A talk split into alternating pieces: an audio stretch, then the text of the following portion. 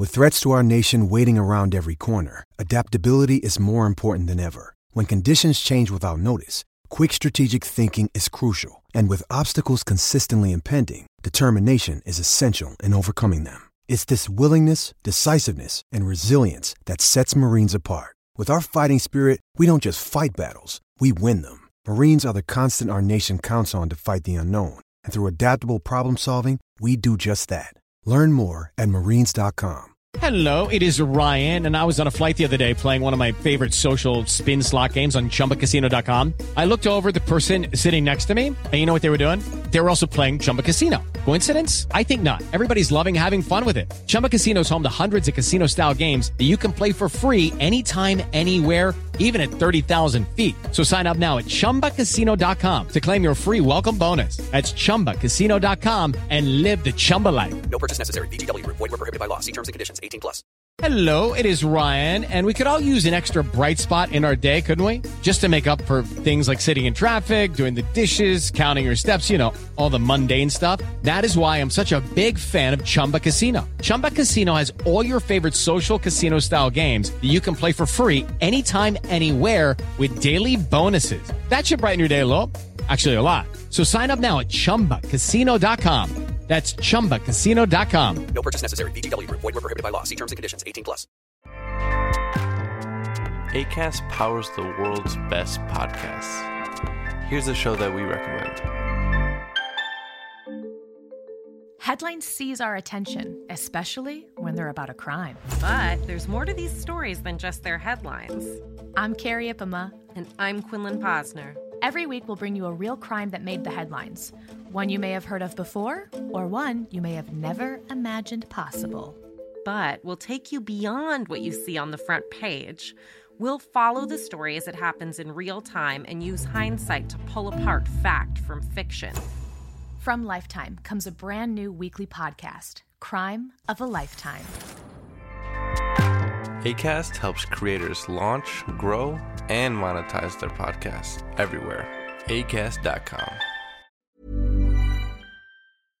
Get right to the romance and find the way to wow this Valentine's with 1-800-Flowers.com. From classic roses and bouquets to decadent chocolate covered berries, gourmet treats, and more. Surprise your Valentine with 1-800-Flowers.com. Right now, get the 18 stem Enchanted Rose Medley for $39.99 or upgrade to 24 red roses for $10 more. Go to 1-800-Flowers.com slash tune in. That's 1-800-Flowers.com slash tune in. Do you know, Okay. just Oh, before yeah. the pod as well, I want to say that I've basically done Stoptober. I've been off the source for, yeah, at least, well, the last time was the last time I was on this pod on, my, on the 2nd of October for my birthday. I've done 28 days, okay? I'm not doing it all. I'm back on the source. Um, gonna go out tonight, watch some UFC with my mates in London as well, because it is one hell of a day. But I've done 28 days, and in February, that's called a month. So I've done a month off the source. I'm in, I'm Let's impressed. go. I'm impressed. Thank you, thank you. Yeah, you, you that like m- men being bringing positivity to each other is what this world is all about. Congratulations on Stoptober. Let's jump right into the pod. Let's go. Mirror man, mirror man, you twist and turn my mind until I don't know who I am. Mirror man. Good morning and welcome to a new edition of the Arsenal Opinion Podcast. We are on the whistle post Leicester away. I'm joined by Matt Candela. Matt, how you doing? Very good. So so good to be here. So excited after that game. Uh, what a way to to start the day. And I'm joined by Johnny Cochran, who is back on the source. Johnny, welcome to the show. How are you doing today? I'm an alien. I am a Ramsdalian. I love that goalkeeper from Stoke. Well, if that's how you set the tone to a podcast, it's a fantastic day. Arsenal are up to fifth in the league. We've put the table since Christmas idea in the bin. We're now in contention. Uh, I'm going to go to you, Matt, for the hottest take. Well, 17 points from 21. Uh, you can't argue with that. We've come back strong. Before the game, we were on our little WhatsApp group saying, if we win today, we can safely say that we've put the poor start to the season behind us. We won. We have. And I thought we would be talking about Smith Rowe. I thought we'd be talking about the offensive performance after the first 10 minutes, which was, or first 15. But, you know, it's difficult to talk about anything other than Aaron Ramsdale at the end of that. What character from him, from the rest of the team. And I think the biggest thing we saw is we've needed a cultural reboot for about a decade. And it looks like with these signings, um, finally, you know, we, we look like something something is brewing and it's difficult not to be excited. Uh, Johnny, what is the hottest take from you? Because uh, I know, like you, you, you started as a as not a fan of Aaron Ramsdale, but now I feel like you, I, I feel like now you're writing theme tunes. There's a merch line coming out. Like Johnny, you've gone for. Are You're more of a Ramsdalian than a Saliba Ultra these days. What's happened? The guy's a piss taker. That's as, it's as simple as that. He's taking the piss out of people. Did you see that save in the first half? Absolute nonsense. You shouldn't be able to do that. One of the things when we talk about Harry, well, uh, Aaron Ramsdale, I gave him a little nickname of Harry Ramsden there, but I won't go into that. Um, Aaron Ramsdale, he he is what what I hoped for when he came into this club, even though I didn't necessarily see it with his track record of relegation, some of the things I highlighted before he came in, I thought that at best, he might be a, a good keeper, a Leno-esque keeper who could come in and maybe play a little bit above what he was used to playing. And the fact that he was more committed than Leno would have been of benefit, and we would have progressed in that on that front. He's not that guy. He is an absolute serious elite goalkeeper. He, he's a piss taker. Some of this distribution on the ground. Did anyone see that absolute rude dog, like half volley that he's? He's just pulling it down, pinging things into feet. Moonrakers just being spread around the thing. And, and I made Moonraker. it's it's it's a nonsense because when we talked about some of the biggest uh, obstacles that we faced in terms of playing style, one of the things that we've struggled with typically is beating the press. And we talked about the need for a central midfielder to come in to be able to play who's comfortable on the ball and make that pass into the attackers on the break so we can counter attack. We didn't realise that it was going to be our goalkeeper who was going to be the guy to be able to do it because you can play you can play into his feet when there's people around him and he does not get scared. He the guy is serious. Um, when I heard that he liked a bit of jerk chicken, bit of curried goat and stuff, like I, something happened with me anyway. Jamaican roots, Jamaican heritage. I don't even meat, eat meat anymore, but I want to start yamming some jerk, jerk chicken with Aaron Ramsdale. It'd be my dream now. He is. I brought him into my fantasy league team yesterday. Minus four hit. Those that know know. But I mean, I've been rewarded with a man of match performance. Eight saves. They're giving him eight saves. The character, the belief that he is infusing on everyone. There's nothing short of the fact that you know, and I'll end on this for my initial insertion into this pod. He is not an a good goalkeeper. He's an extraordinary goalkeeper, and his his peak is absolute elite. He he's got feet like Ederson. The shot stopping today was obscene, and not only am I bought into Aaron Ramsdale, but Arteta's Arsenal. I think this is it. I think this is all I needed to see. Oh, I think this is what I needed to see. I think this is what I needed to see. I'll go to you, Pete, because we're going to keep this going. We are, we, we are going to follow up me. on that. We're going to follow up on that. Yeah, the, the, the hottest take for me is the uh, we could do it at home. We've demonstrated that uh, you know a couple of really good performances at home. There was concern that going away with a really young squad that maybe we wouldn't live up to the the billing, but we came out of the traps flying today. They, we always say, you know which Arsenal you're going to get after two minutes. Saka breaking in uh, and nearly scoring early. We made it count this time. Some brilliant finishing. But what I, I you know, you ca- you cannot keep up that level of intensity for an entire game, and we invite a bit too much pressure on at times, but we wrote it out. That was a battling performance. That those sorts of, those sorts of character building performances against good teams like Leicester, they they they they pay off in the end. They pay off in the home stretch. And I wasn't sure we were going to get a performance like that this early. That felt that game last season ends in a two-two. But this season, with this set of players, with this spirit in the squad, it felt special. It felt special. And to Matt's point, it we now need to forget about the first three games of the season. We now need to we need to move on from that. This is a good squad of players. This is a capable squad of players. There's going to be ups and downs, but now we know where the ups are. Now, and, and I don't think we had that until you know until after the, the first international break. So a fantastic win for Arsenal, but I think there's a lot of individual performances uh, that, that we can jump into now. Um, so I want to I want to talk about the starting eleven because it was basically the starting eleven the uh, that we rolled with against Aston Villa. Has Arteta found a formula that involves Lacazette and Aubameyang? And do we think that finally we, we're starting to see a settled, balanced starting eleven at Arsenal FC? Matt. Well, I think um, it's definitely a team that works, but I think in modern football, you don't just have your first 11 in the same way that Arsene Wenger was able to do for parts of his reign. I think you've got to have different teams that can play in different ways against for different purposes. So th- we had the team that beat Spurs, uh, and obviously that was the one with Odegaard in, with Aubameyang, no Lacazette, and that looked like a really, really good team as well. We've got this one with no Odegaard, but then him coming in for a bit of defensive solidity. So I think what where we're getting to is we've got seven or eight players who are your core starters, and then you've got two or three that can come in. People like Pepe, people like Lacazette, people like Odegaard. And it's up to those guys to really stake a claim in their 20, 30, 40 minute cameos and get themselves into that first team. And I think that's the way it's going to be. It's the way it's got to be because we're going to have injuries. We're going to have people coming in and out.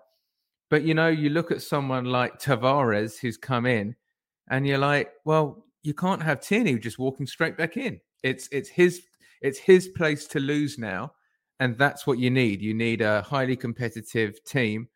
But the good thing is, we we, we I feel genuinely like we've got 14 or 15 players who you can totally rely on.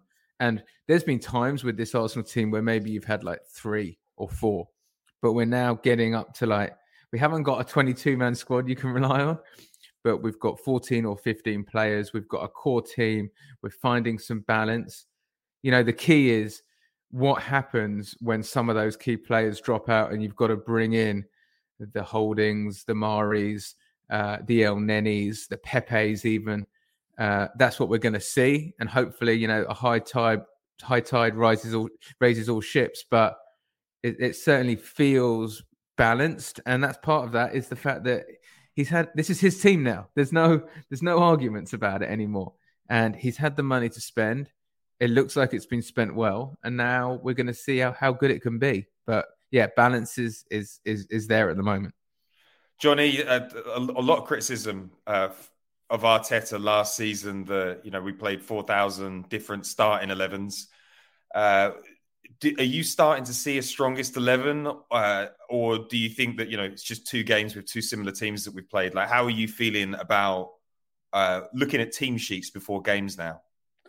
No this is it. This is literally when i say this is it this team is it. This is our starting 11 let's not mess around anymore.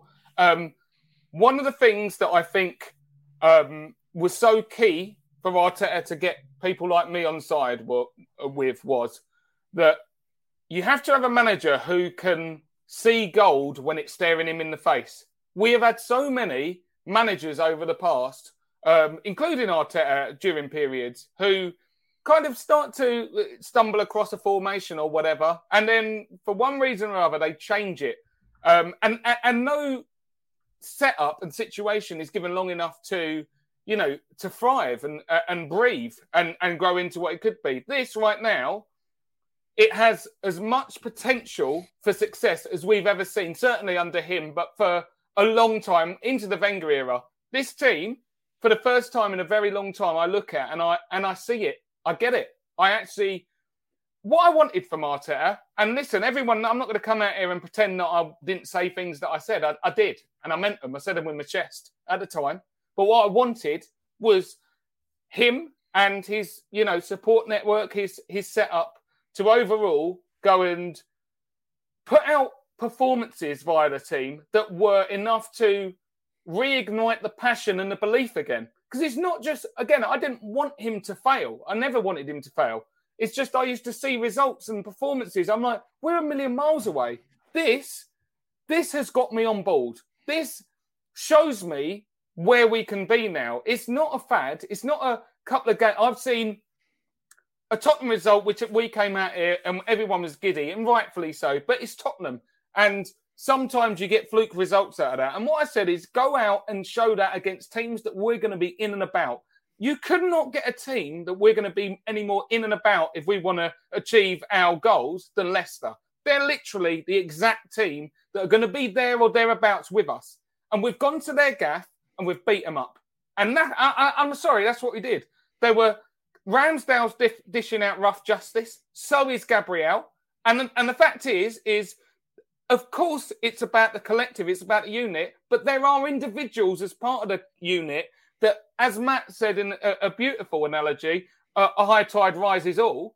It's they're, they're generating that uplift communally because of individuals are standing up and taking responsibility. And Ramsdale deserved every part of that opening eulogy. But let's talk about some of the other big hitters, and it is the spine of the team because it is Gabriel Ben White. Obviously, sensational. I think he's got some nice, nice press recently uh, with his performances. But for me, Gabriel is looking like the talisman in that back line. He he's so strong, he's dominant, and he looks so imposing now, imperious at the back, where Jamie Vardy ain't getting change out of him. If you want a 50 50, you're on the deck. If, if you're coming in and around me, he's got a force field. He's bouncing people off. And Thomas Partey, I think, has flown under the radar with his performances. He's starting to seriously lead now from that midfield. And we're starting to stumble across partnerships which you can genuinely build teams around. Thomas Partey and Lokonga, we're not, we don't want to see Granit Xhaka when you're back. You're done, mate. It's over. You're a be- you're on the bench. Ben White and Gabriel, there's no need for any other nonsense. And I don't want to see any of those four getting injured. And there's another front two. When I talk about Laka and Aubameyang, of course Laka can come off and we can see something else from Odegaard. I'd like to see a bit more, actually, if anything, uh, when he came on. But it's a small criticism, and I do think Odegaard's good. But um, Lacazette and Aubameyang, those three partnerships, centre half, centre mid, and uh, centre forward, is what we're building this team around. Of course, there's special mention to Tommy and um, uh, Tavares, who's been an absolute revelation at left back. And, and Matt rightly said, there's no way for Tierney back in this thing. You've got to play yourself into teams like this. At the moment, Tavares is not just a highlights player getting forward. He looks decent defensively. There was a lovely moment where he was playing that line in the first half with Vardy drifting in. He waited to see if he was offside, but if not, he was back in anyway. That's good instinct. I love to see it. And then obviously, uh, you know, the only guys I haven't mentioned are Smith Rowe and Saka, and I, you know, I've got a feeling them two are going to make it exceptional footballers as well. So there's nothing, there's nothing to say here now other than I'm going to start to slow the criticisms down now from now on. Of course, there might be odd games and stuff. I'm bought in again. I didn't know if, if it was going to happen. I think we can achieve our goals. It's not just one game; it's everything. And fair play to Arteta. He, you know, he, he was challenged to shut me up, and he's going the right way about it. Excellent. Magic. Well, I, lo- I love oh. to hear all those things. I'm, I'm gonna instead of jumping in on that because I think you two covered that really well. I'm just gonna ju- jump into some deep dive praise here. Lacazette, Lacazette, Lacazette, Lacazette. I I think he something has just clicked with Lacazette. He looks confident. You, the whole team trusts him. He is the catalyst for that one touch, uh, fast football. Like dropping, like he drops so deep. He drops into like a deep line midfield position at times. But the way that he pulls defenders out, um, his aggression that he brings to the side, and everybody just looks to him like he he is he's a bit of a, a, a sleeper character in the squad. I think what he's doing in that starting eleven is absolutely exceptional. You know, you read all the press that everybody loves him um, around the training ground, and I, I just wish every player could be in the last year of their contract because that fear that fear just drives players to higher levels and uh, we need to keep him fit because uh, you know, he he brings the best out of Aubameyang, but he also brings the best out of the younger players. And Arteta has spoken extensively in the last two or three press conferences, saying you just don't understand what's going on behind the scenes. Like these guys haven't, they've changed. They've changed their games, they've changed their attitudes, and they are bringing high level, high level football to Arsenal Football Club. And Aubameyang didn't score today, but he did a fantastic job. Like he's you, he does. Like Arteta again says, just look at the energy he transmits. He's not sulking. This time, you know, this time last season, we were like, what's happened? What's happened to this player? And but he likes playing with Lacazette because he brings the the best out of him. And those two have decided, fuck it, we're, we're going to be leaders this season. We're going to be leaders. We want to win, and it's just beautiful to watch. Like I, I, I cannot tell you how much joy Lacazette is bringing me in for the amount of shit that he gets on the internet, uh, and he's been a difference maker. I thought he was phenomenal. Uh, Matt, what do you think of uh, Alex Lacazette today? I thought it was great, and I think it really goes back to that point around balance, which is it's not just about having uh, the best looking team on paper, uh, or or or even having the best players. It's about finding the right balance in the team and I think we look more balanced with Lacazette almost playing a number 10 role in a way than we do with Odegaard playing a number 10 role.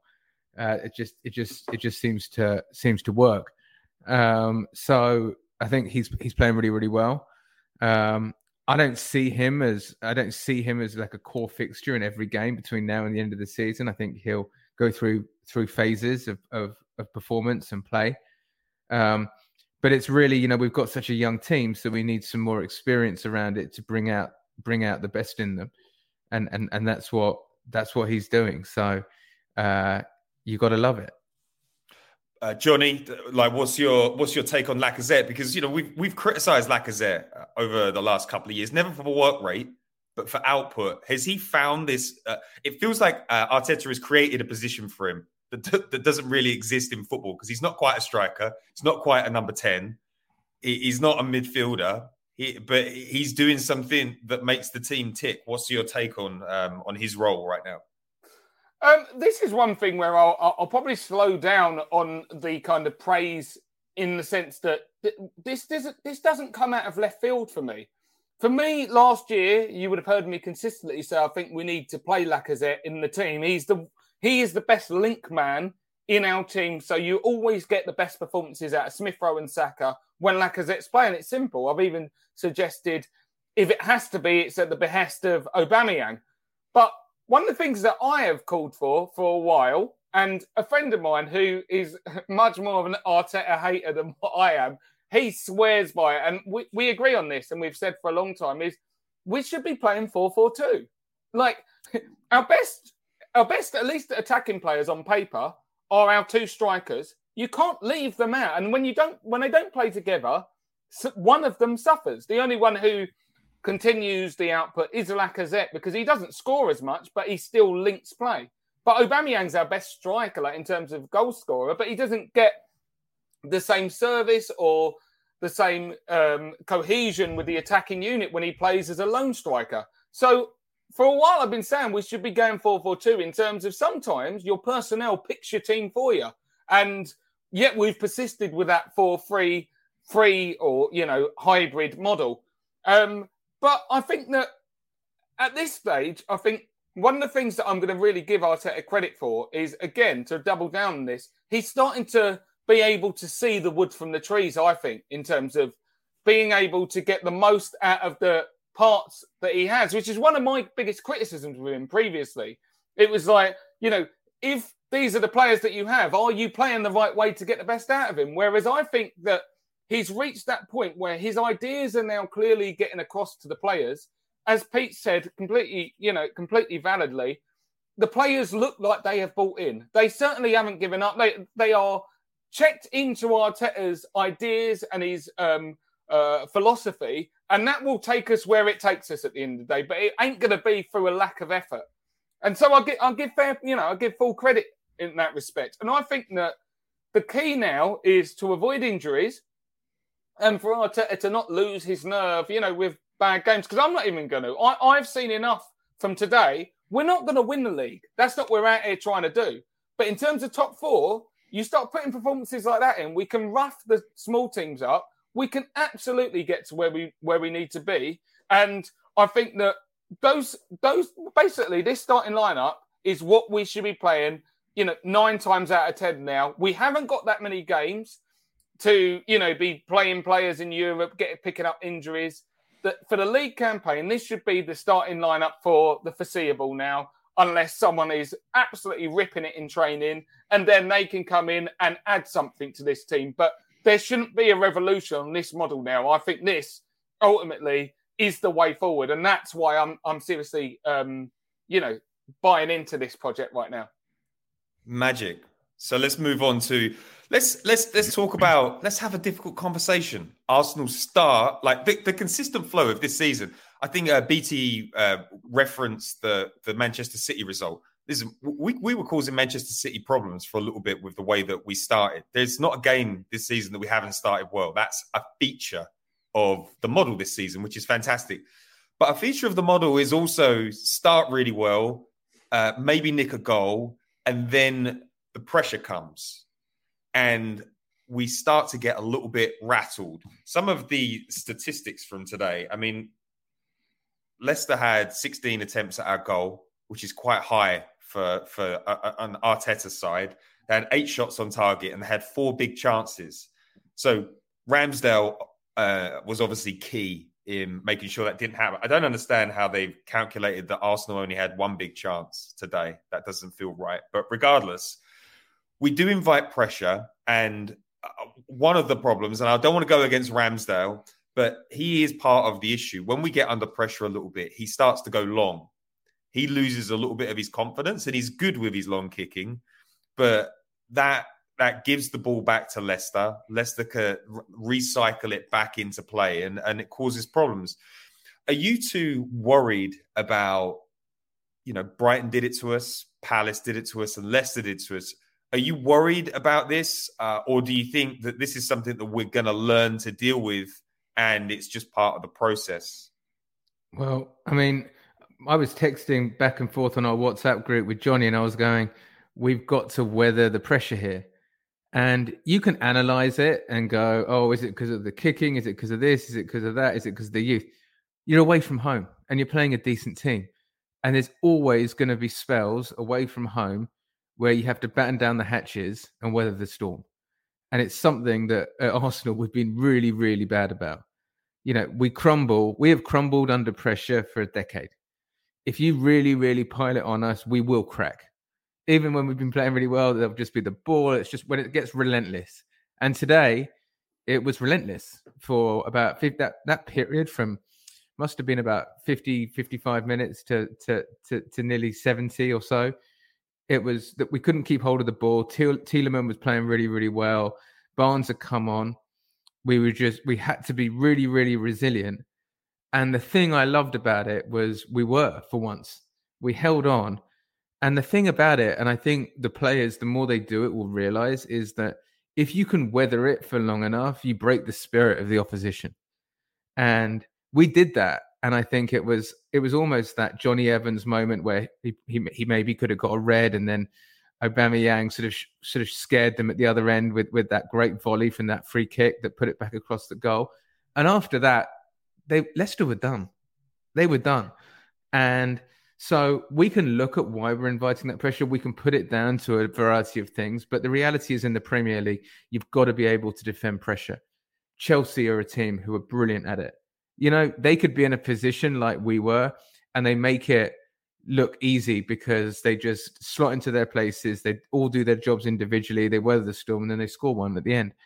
And they do that time and time again. So that was the that was the best bit of today. The fact that we stood tall because it was getting a bit a bit tetchy, you know. Um, and I loved the character we showed. We were up for the fight. And I think that's the Premier League, right? You got to you got to win the fight first, and then you you earn the right to play football and and that's what we did today. And we were and Partey was dropping back in, Lokonga was dropping back in. There was total commitment to the cause. We looked like we were enjoying defending, which is not something we we we have looked like that for a long time. So. Yeah, we can look at all the reasons, but the reality is pressure's going to come. It's the Premier League. It's why it's not it's not easy. And and I love that sort of mature answer. I love yeah. that. I love that. Johnny, did, when when you saw the pressure the pressure waves flowing over the Arsenal back five, what did what, what do you think about that when you see it? Do you think we could be managing it better, or do you just have to accept that the Premier League's really strong and you're going to get that in every away game? No, yeah, I, I, mean, you know, Matt kind of touched on it, but what I was going to say is certainly in accordance with what Matt said, in the sense that I think you've got to be realistic. In any game, you're going to get the opposition having moments and spells of their own pressure. It's the way it goes. And when you're talking about playing, and this is why it's such a significant litmus test, this game, because you're talking about a good team here. This is not this is also different when you remove the North London rivalry from the Spurs result because the Spurs result was one that was set against the context of them being absolutely shit. It was great to watch, but they were shit. Like they didn't know what they were doing, and we took advantage. If you look back, that when we went 3 0 up, like that, it was really weird how bad they were. Leicester didn't they weren't shocking today. They were they were a Leicester, you know, then we imposed ourselves on them we took the wind out of their sails straight away.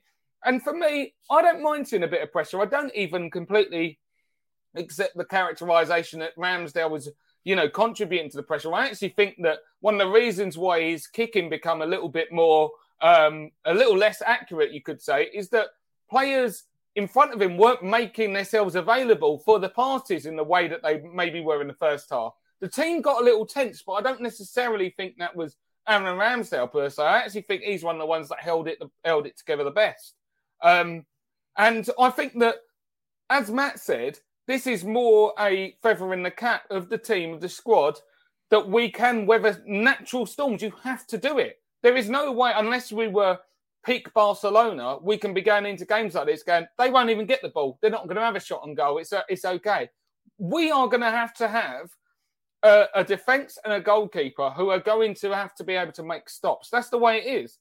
What's so exciting is now it looks like we've got them because the defense is no joke. This this is not, you know, um, completely out of the context of what we heard this week. That we've basically got the best defense in the league.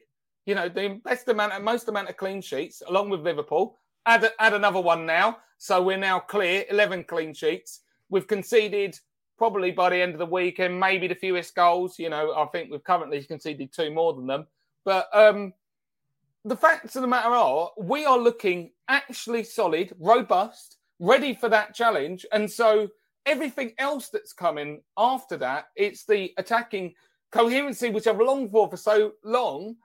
It's starting to show that we don't need to be rampant all the time, but we need to be good enough to go and put them under pressure, nick goals, and then sit in and say, guess what? We actually trust our defence and our goalkeeper. And if you really want to come at us, we've got some counter attacking for you as well. Give you a one-two, mate. You're going down. love it. I, I, love I love that. That's uh there's a famous documentary called Jurassic Park, and uh, Dr. Alan Grant says uh, when uh, the goat comes up through the ground, says uh, T Rex doesn't want to be fed; he wants to hunt.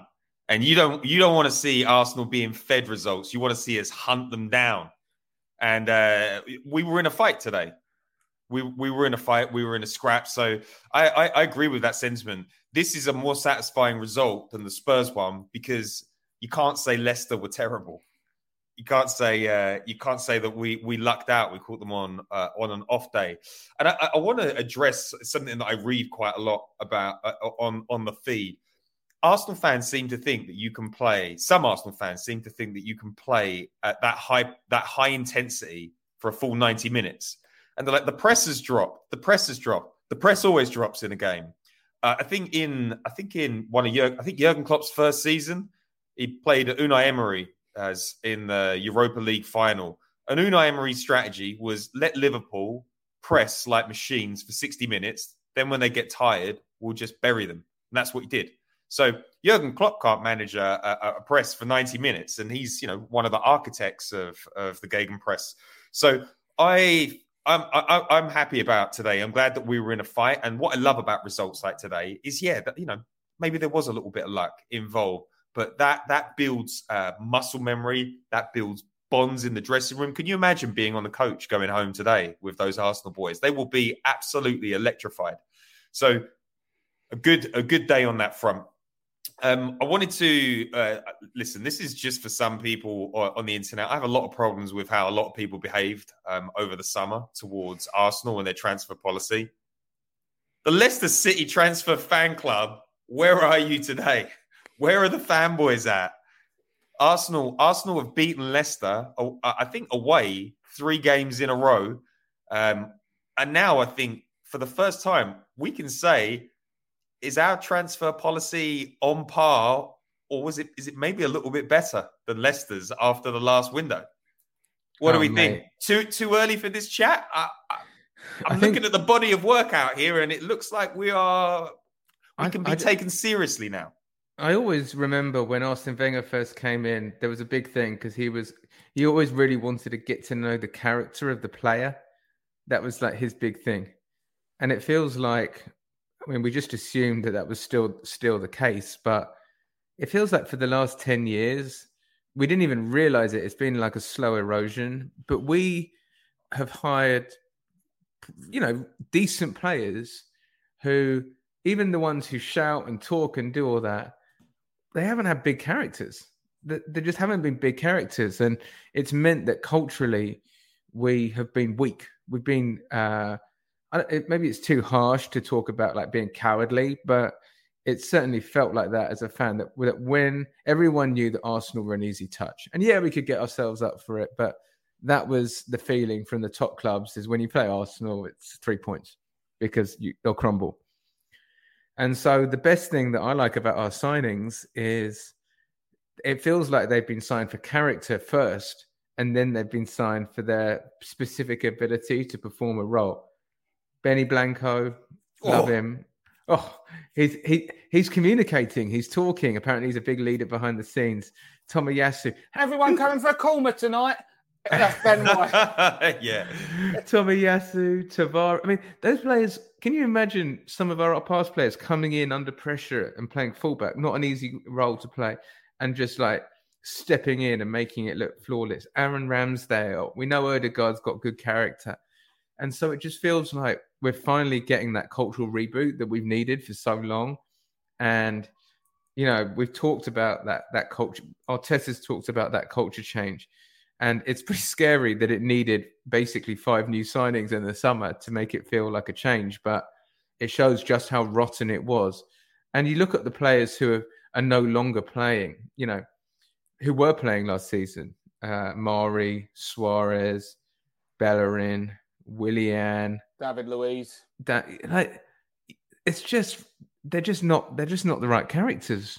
They're just not the right characters. So, um, we'll find out how high their ceiling is. But you look at all those players. I mean, I'm looking at the England World Cup squad, and to be fair, I'm going, well, Ramsdale, Ben White have got a decent shout of starting at the World Cup for England.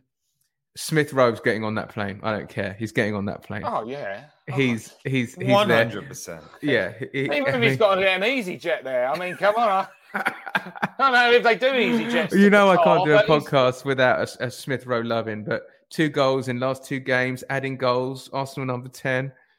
Oh, you got to love it, haven't you? Well, let, let's be clear about something here. Um, th- there's a few things. Number one, Aaron Ramsdale will be the England number one in very short order. We're going to talk about Aaron Ramsdale in a minute. That's fine. That's fine. I'm, I can just lay that out there anyway because part of it, I've just seen in the feed as well. Someone said that Peter Schmeichel tweeted out that um, they think that he thinks that was the best save he's ever seen. I mean, I mean that's, that's a nonsense. No, it's it's what I'm saying is I honestly think it's one of the best saves I've ever seen. It is a jo- that's how highly I rate it. But someone said to me when they watched it, "Oh, maybe it's not that good. It's a bit nearer to him." I mean, whoever's coming out with that nonsense, they they're smoking something. He had But the sun in his eyes. sun in he his eyes. sun in his eyes. It's come from around the wall and it's moving quickly. Like you don't get to see it, and he's already there to get that onto. The, it's a nonsense save. Shouldn't be able to do it. It's like jacking up the FIFA difficulty options to extremely hard, world class standard. You know what I mean? That's how good the keeper was. Anyway, I digress. When we talk about our business, as Matt said, and and this is where I was going to go with it as well. It is about the influx of good characters into the squad. And when you're a manager trying to, this is what I, this is one of the things that I will kind of step back on compared to some who've argued against me in, in recent times. And that is the significance of maybe Arteta's philosophy and ideas needing to bed in with certain characters. And some people have talked up the youth. I think that was slightly overplayed. I do because our, our- some of our young players are our most consistent and, and solid performers. So I don't always see how that pans out. However, the ability for our new players to come in and bed in, it it can't be overstated because all of our new summer signings right now look like solid gold hits. They do. They look like, and I'm going to go further. And I'm going to say maybe outside of Odegaard because of how we've talked about Lacazette already, they're all starters. They all are going to start for us. Obviously, Tommy and um, Ramsdale, but I think Tavares is a starter now. You, we know that. Lokonga has to start for me. You know, what are we talking about here? These Ben White, absolute the nuts. We're talking about we've just signed the spine of our team, and they're picking up the ideas that Arteta was pumping through that some players just simply weren't ready for. David Luiz at 35 or whatever, 36, just weren't ready to hear that new information. But Lokonga is. You know, ben White's ready to listen. Ramsdale's coming in and saying, listen, I'm going to listen. I'm going to show you something else as well. I've got some absolute steel for you, and I've got world class saves. And now I think that I think that we can start genuinely looking at the glimpse of what this Arsenal team can be, and it is exciting. And I actually think that, you know, of course we're looking at top four, and I don't think we should get carried away. But this looks like a team that has a ceiling higher than top four. Not not, not this year, obviously, but in the future, you feel like top four might be the first checkpoint in this team's evolution, and that is all that I wanted with Arsenal. Just the ability to dream again. And I'll tell you what, I've got it. I'm going to sleep well tonight. I, you know, this is. The, I, I love hearing you talk like this, Johnny, because that's proper support, in my opinion. You see, you you have an opinion, you see something different, and you shift based on what the reality and the moment is. And I, I love because listen, I'm not going to sit here and hold my hands up and say that I looked at all of the summer signings and I was like, listen, Arteta knows. I, I, there was some concerning moves uh, this summer that I worried about a little bit, but the the the genius of signing characters is that if the fans like the character of the players, there's more forgiveness in the system when things go wrong. I want to see Odegaard do well. He's not in a great situation at the moment. You know, he's lacking confidence, but I want to see him do well. I love Tavares, and I, I completely agree with um, what you're both saying on Tavares. He's not he's not the athlete that bombs forward. He's actually he's actually quite calm. He didn't go forward too often. He was quite strategic when he went forward, but he's just doing a solid job there. Like it, him and Tomiyasu. Just you know what I love about Tavares was uh, Arteta coming out and going, Edu deserves all the credit for Tavares because you know you can tell that the, everyone's in a much better place when they're giving credit away rather than trying to store it all up for themselves. And i thought that was a very very telling shift in general sentiment around the club. Uh, so yeah and and, Ed, Ed, and edu and arteta were not on good terms you know heading into that international break. So things are obviously getting better behind the scenes. Uh, Ben White has been. I, I, thought Ben White would be great anyway, because uh, you know I've got the inside line with a Leeds fan who is extremely jealous that we have him in the starting eleven. But you've got great characters. They're stepping up. There are going to be ups and downs this season. Top four is going to be tough, but we're now looking at a situation where being within spitting distance of top four by January isn't a pipe dream. I think we will be there you know the, the game you know, we've got to deal with watford and watford is a potential banana skin because everything's going well. Young players are probably buzzing and then you've got to control um, you've got to control the ups. As you know don't go too don't go too crazy when you're not winning and be grounded in reality. But now arteta's job is you've got to contain um, the propensity to be complacent heading into the watford game because if we get those three points against watford we've done 10 in 12 again. That's top four. That's top four performance.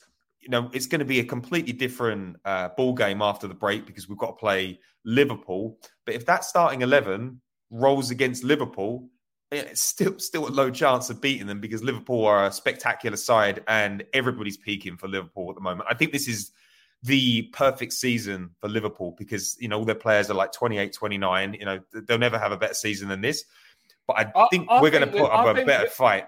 I think we're going to give them a game, Pete, and I'm going to I'm going to say that now. Yeah. If, if we start dishing out what we're doing at the moment, listen, Liverpool looks scary. Salah looks is easy the, easily the best player in the league at the moment. There's no question about that.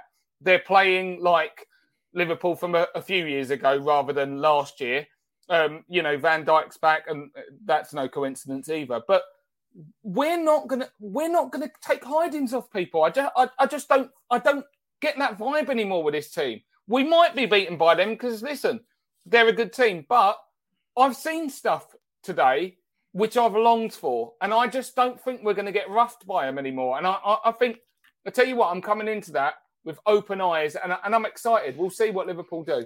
Well, Yeah, I think I think there's also the fact that those first three games were terrible.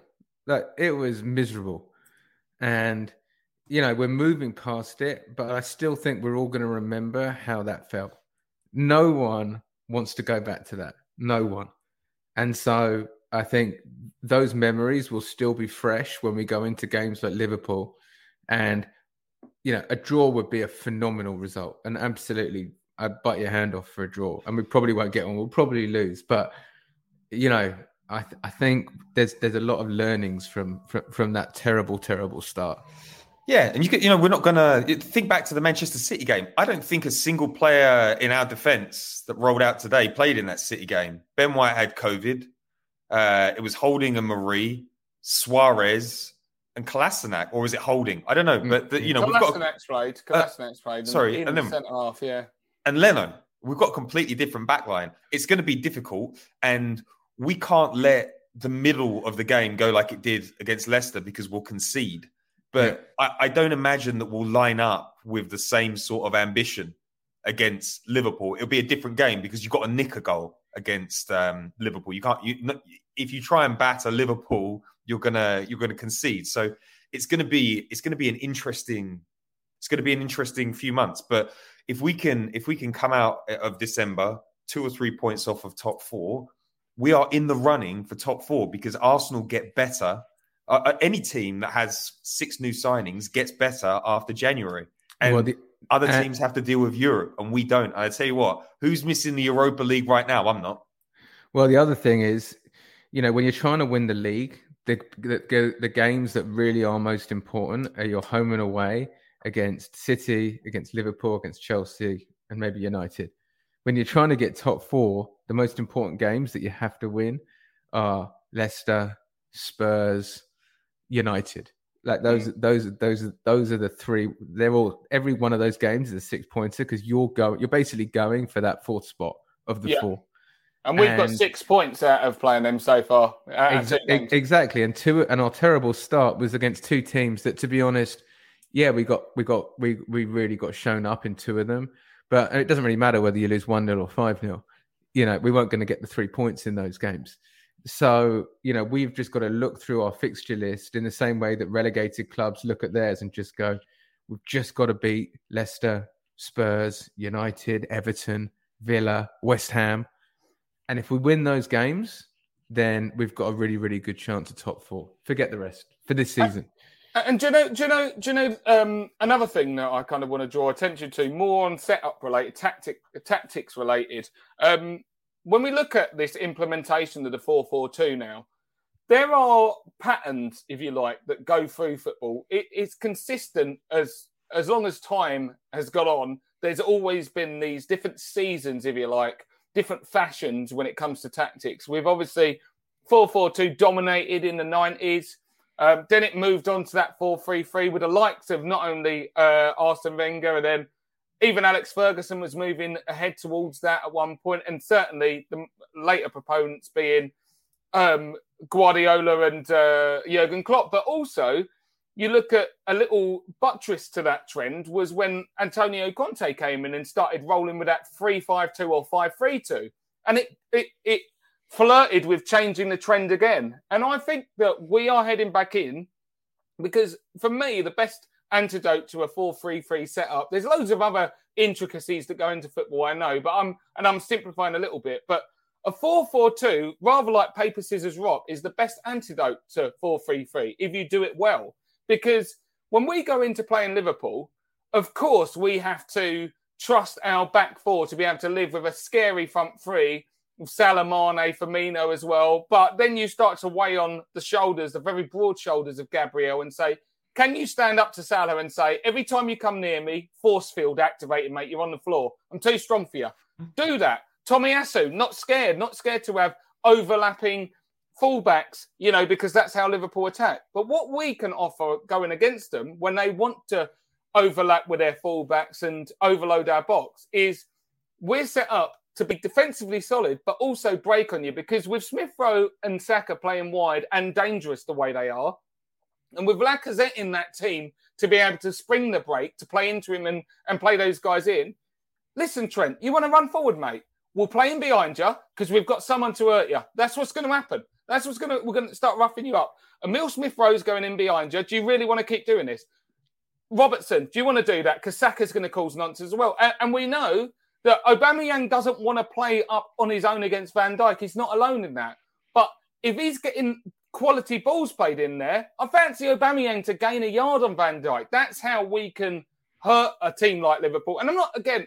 This isn't. We're not against them this season, but I think we in our next game in, in, our game against them will show the potential of where we could go. I, I've just got a feeling we're not going to have the consistency throughout the season to go any higher than that. So I'm, no one should be getting carried away. We should be, if we get top four, that's amazing. But I do think that we have seen a glimpse into the potential of this team today, and, and it is exciting. So, spent a bit of time warming you both up for the next question. go, we, ha- we, ha- we have to go there. And uh, things that I liked hearing today, the you know tactical setup. Uh, like Arteta is tactically flexible, and he's he's he's found a system that works. We are good at defending now. He's shown that he's got better talent ID. Players are signing contracts to, to be with the project, and results are starting to fall. Is is are we at the point now where we can say uh, like we can move out of rookie manager because he's competing against seasoned pros. He's taken on a massive project. He's shifted the culture, and fans are starting to buy in are we at the point now where we can say we've got a pretty decent manager here? Might not be might not be Pep Guardiola, but he could be um, he could be a better version of Brendan Rodgers. What do we like? Where where do we think we we sit with uh, with Arteta at the moment? And this is I don't I don't want to say that he's a generational manager. I'm not. No, I'm, I'm no. not in there. But I want like, are we are we happy with who we've got in charge of the club right now? And does he get the trust to go to the you know go I through think the season? I think the problem we've had with Arteta is uh, it's been really patchy. You know, that first period was was great. It was it was brilliant, and then we went through that that period of the, of the second season, which was basically the first half. It was absolutely diabolical. Then we had the second half of the season, which was all right. Then we had the first three games of this season, and and now since that break, we look like we've got a completely new person in charge. So it's it's a bit like we don't know what we're dealing with. Is it is it Jekyll or is it Hyde? You know, um, and I think that's been the problem. Um, there does seem to have been a watershed moment in the international break, and it feels even more like that because he's said as much. And he basically went into the international break looking like a beaten man. He looked like a vampire. His he had dark eyes. He looked exhausted. He looked like he wasn't sleeping. The, the the everything about the club felt rotten. The way we communicated the pr maitland niles the this the that everything was a complete mess. And he came back and he said i've had the best 15 days of his career basically is what he said it was it was it was bizarre we were like what the hell happened here and since then, we've seen the Arteta that we liked at the beginning, who's way more positive, way more optimistic, making the right decisions. Hasn't got everything right, but got got most of it right. Everyone's feeling good. Everything around the club feels better. Not just Arteta, but every, everything that's happening. And Even the story about the autistic uh, child. Yeah. What a beautiful story. Arsenal putting him in the sensory room. That's such a, a beautiful piece of. everything feels feel, feels on track. So because it's been so patchy, we can't just go out and proclaim with, that he's the real deal. We can't because we've been we've been burnt before, and you know. Um, but uh, at the moment, if he continues on the path he's on, then I'm I'm I'm I'm thinking he's he's it's looking very very positive. Johnny, uh, you've you've had your, your you've had your downs and then your downs with Mikel Arteta. Uh, you are feeling a little bit more positive today, but you know, taking off the the the joy glasses of the Leicester game, just looking at the body of work so far this season, like has Arteta done enough to deserve to see this through past Christmas?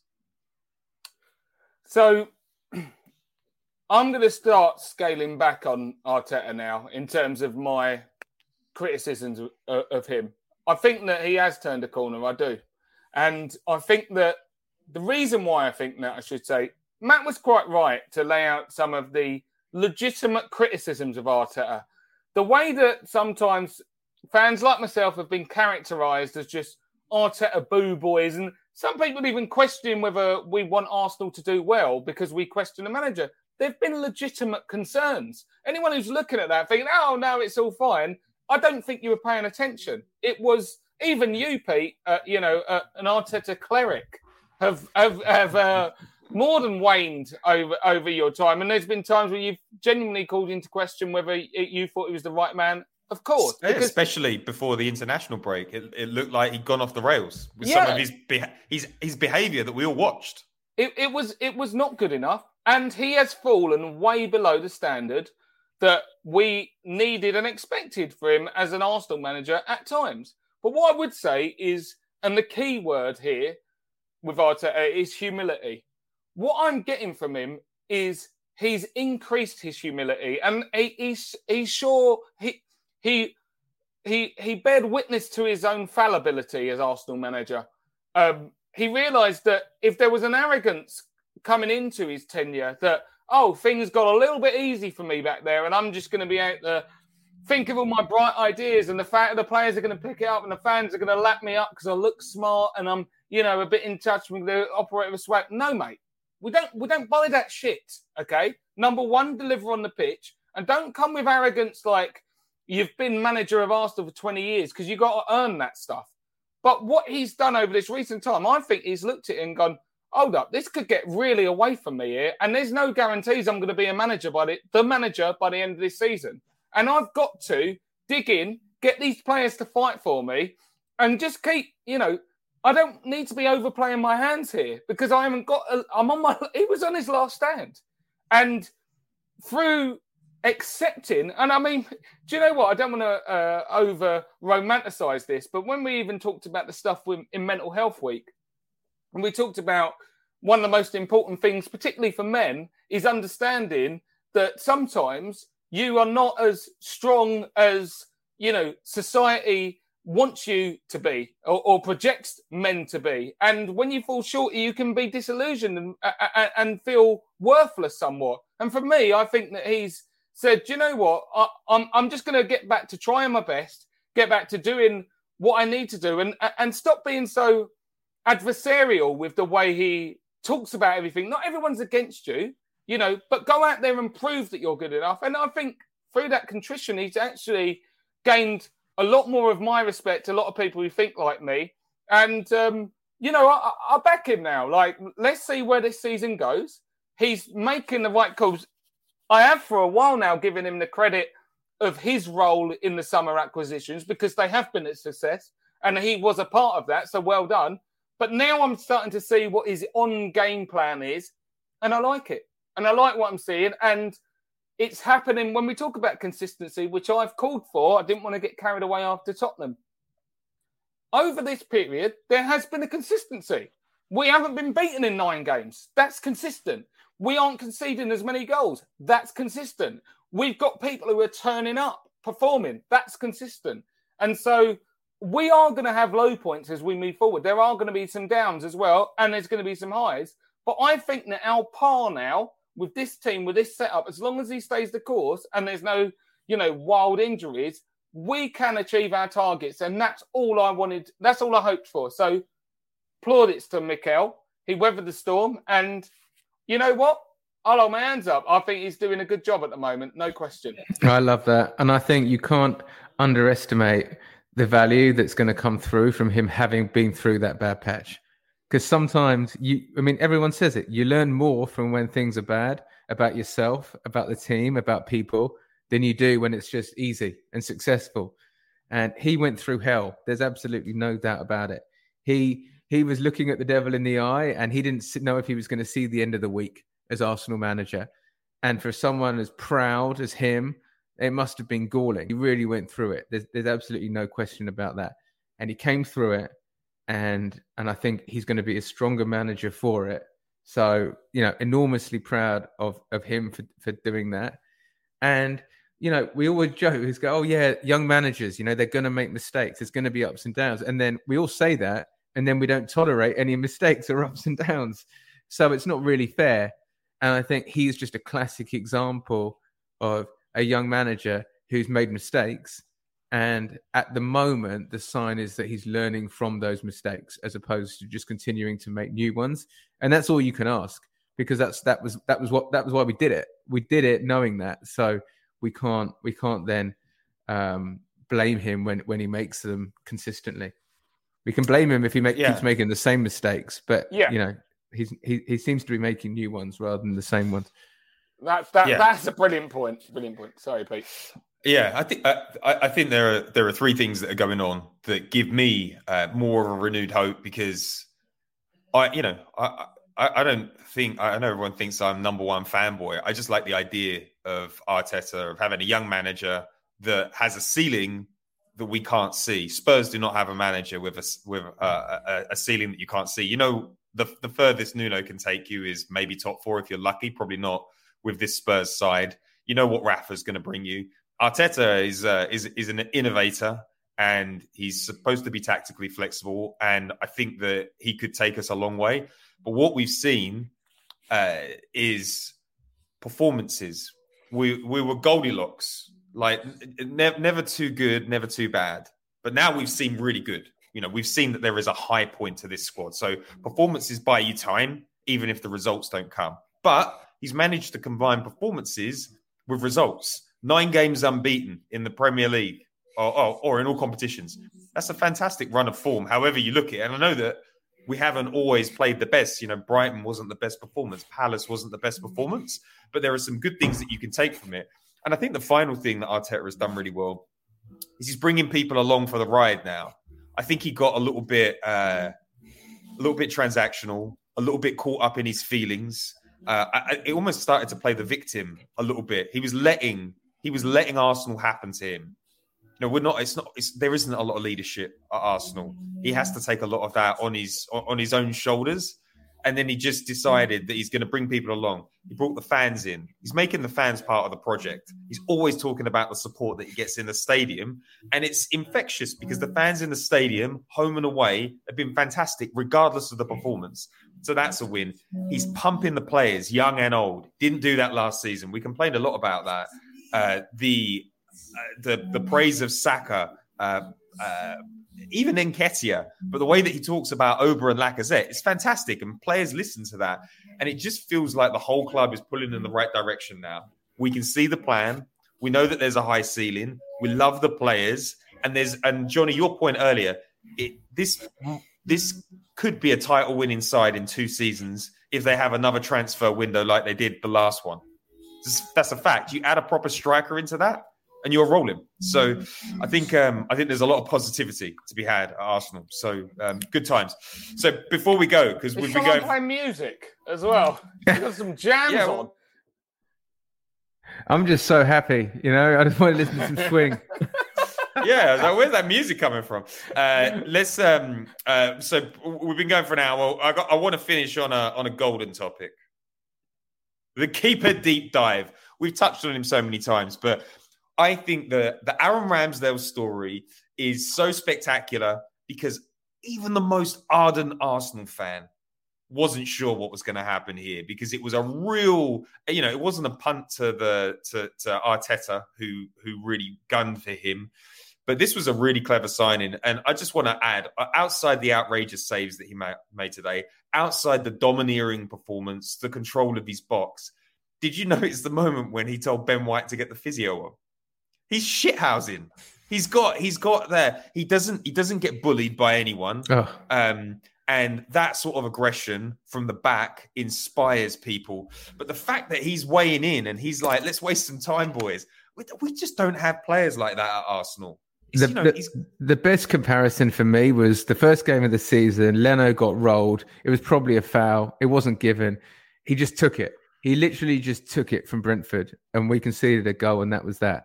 Today, Jonny Evans went in on him, left a bit on there. He's in his face. He's giving him shit. He's the first one there, and then Gabriel's backing him up. and then and and it was just Yeah. different you know and and just that shift you just didn't realize how much we need it. But you can't give an inch in the premier league. You can't be a soft touch.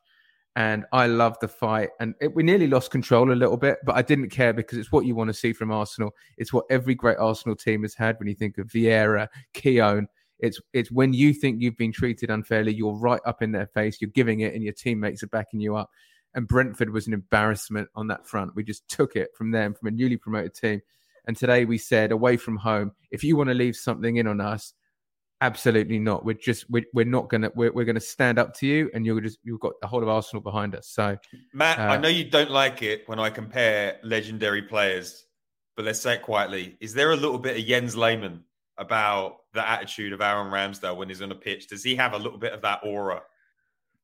Maybe I think he's a bit calmer than Le- Lehmann. I mean, Lehmann was could be absolutely bonkers, couldn't he? But uh, But he's tough. You, you don't want to mess with him, right?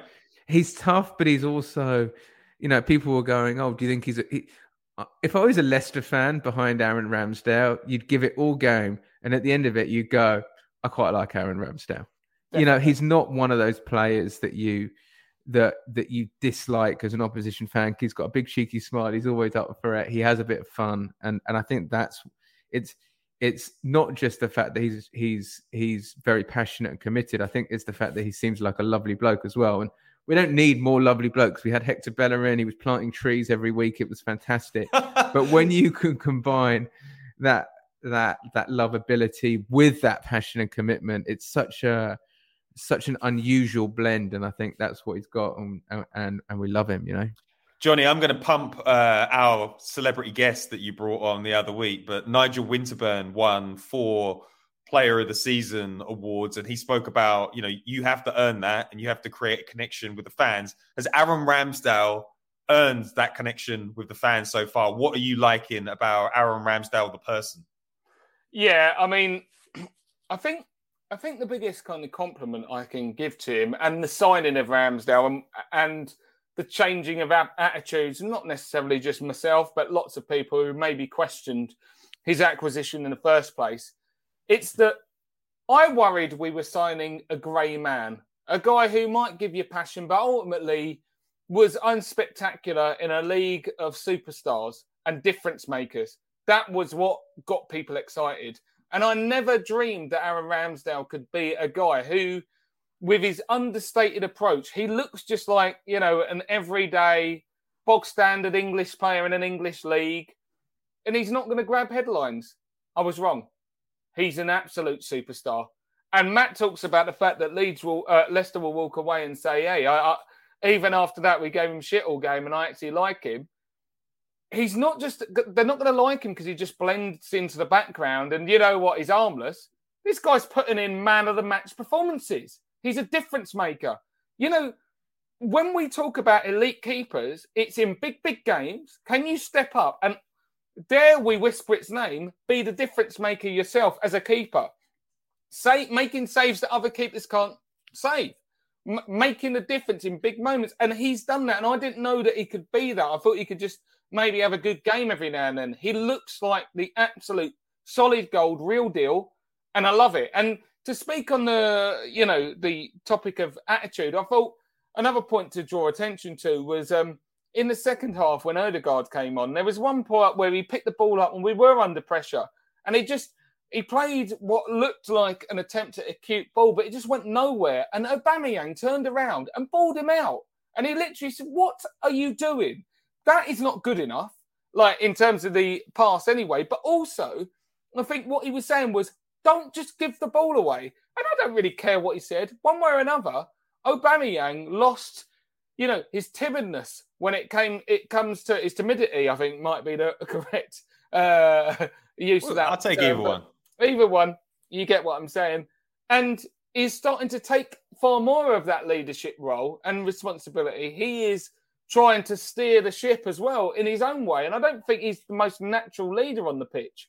And we have others now, and that's why it's good. But for Aubameyang to be getting involved and, and desperately trying to take stewardship of the team, trying to take the pressure of the, off the defence for a while, and it shows what togetherness we're starting to develop now, and the the team unit which is starting to flourish.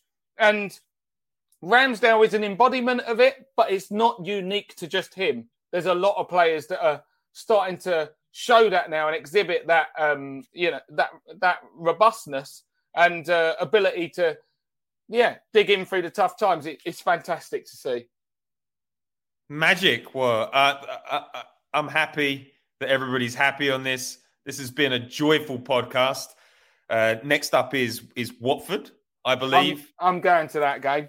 You're going to that game, so we might have to we might have to dial you in for a for a. a we're tuning into Johnny down at the Yeah, the I mean, game. I'm going to be like Ollie. Ollie, what's his name from Family Guy, like the weatherman, who's like, "It's raining." Uh, I'm going to be there on the spot, okay? And so I'll, I'll give you a proper blow by blow of the fan atmosphere and sentiment when we're live at the ground. Well, I'm, I'm probably going to do it in the Fibbers or whatever that pub's turned into now, or maybe even the Rocket. Who knows? If you've got a problem with me in general, don't come and talk to me, okay? I'm there to watch the game. if you come there going, Johnny, oh, you shouldn't be slagging out, I'm not interested, all right? Um, I'll be going live with these two ledges. And we are and I tell you what, I couldn't be going into that game, into my first game back since COVID, with more of a bounce than what I will be taking into it because today was fantastic and there's a spring in my step. Magic, Matt. You uh, you excited uh, about the the week ahead? You're on mute. I'm very excited. I've got half an eye on the scores at the moment, and it's all looking pretty positive at the moment. Palace are leading City. Uh, uh, Burnley are beating Brentford. Uh, Liverpool are beating Brighton. So you know, you talk about the teams around us; they're beginning to to to to be to be falling away. We could be three points behind City uh, at the end of this weekend. Uh, who would have thought? But you know, the the comeback is real, the rebound is real, and we go into into Watford uh, looking looking feeling positive. Are we on And, for the league? Are we on for the league? Is that what was Well, that? Oh, no. Ham, Hambo uh, Hambo Gumble is in the comments saying that uh, he's looking forward to El Sacico next, which I assume he means is uh, Spurs versus United. yeah, So, yeah. Some points Oh, I are going to. like I'm not sure who I would prefer to get sacked, Nuno or Ollie. I think. Oh, uh, keep Ollie around for as long as possible. Keep It's him around. Keep them so both around. nice. Yeah. Magic. All right, uh, Johnny, uh, Matt, that was uh, that was a fantastic podcast. If you're listening to this, uh, give us a five star review on iTunes and uh, come back next week because we're going to be on the whistle for Watford before the next international break. Arsenal are on the up. Uh, fantastic win against Leicester. Ciao for now.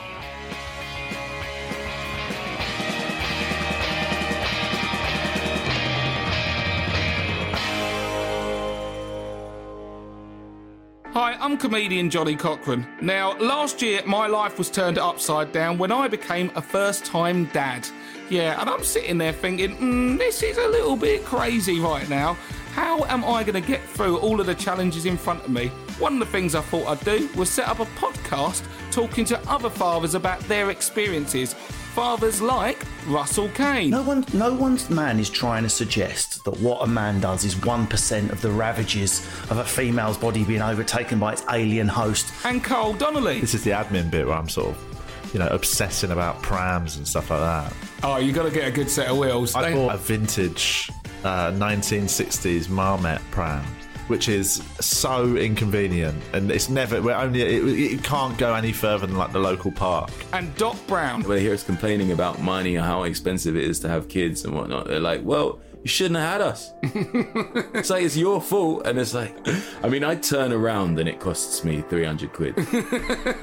kids are so expensive. So you can listen to those guys and more in the How's Your Father podcast. Get it wherever you get your podcasts. Whatever you're funny, Peacock's got it exclusively. Bears beets The Office on Peacock. Stream every moment from Dunder Mifflin and explore bonus extras and exclusives. Plus, if you're looking for more classic hits, you can stream every episode of Parks and Recreation, Two and a Half Men, and every season of SNL. In the mood for something brand new? Check out Peacock's original comedies, The Amber Ruffin Show, and Saved by the Bell. Whether you're craving a new binge or familiar fave, you can find tons of comedy hits on Peacock. Get started for free at peacocktv.com. ACAST powers the world's best podcasts. Here's a show that we recommend. Headlines seize our attention, especially when they're about a crime. But there's more to these stories than just their headlines. I'm Carrie Ipama. And I'm Quinlan Posner. Every week, we'll bring you a real crime that made the headlines one you may have heard of before, or one you may have never imagined possible. But we'll take you beyond what you see on the front page. We'll follow the story as it happens in real time and use hindsight to pull apart fact from fiction. From Lifetime comes a brand new weekly podcast, Crime of a Lifetime. ACAST helps creators launch, grow, and monetize their podcasts everywhere. ACAST.com. Sports Social Podcast Network. Step into the world of power, loyalty, and luck. I'm going to make him an offer he can't refuse. With family, cannolis, and spins mean everything. Now, you want to get mixed up in the family business. Introducing The Godfather at ChumbaCasino.com. Test your luck in the shadowy world of The Godfather slot. Someday, I will call upon you to do a service for me. Play The Godfather now at ChumbaCasino.com. Welcome to the family. No purchase necessary. VGW Group. Void where prohibited by law. 18 plus. Terms and conditions apply.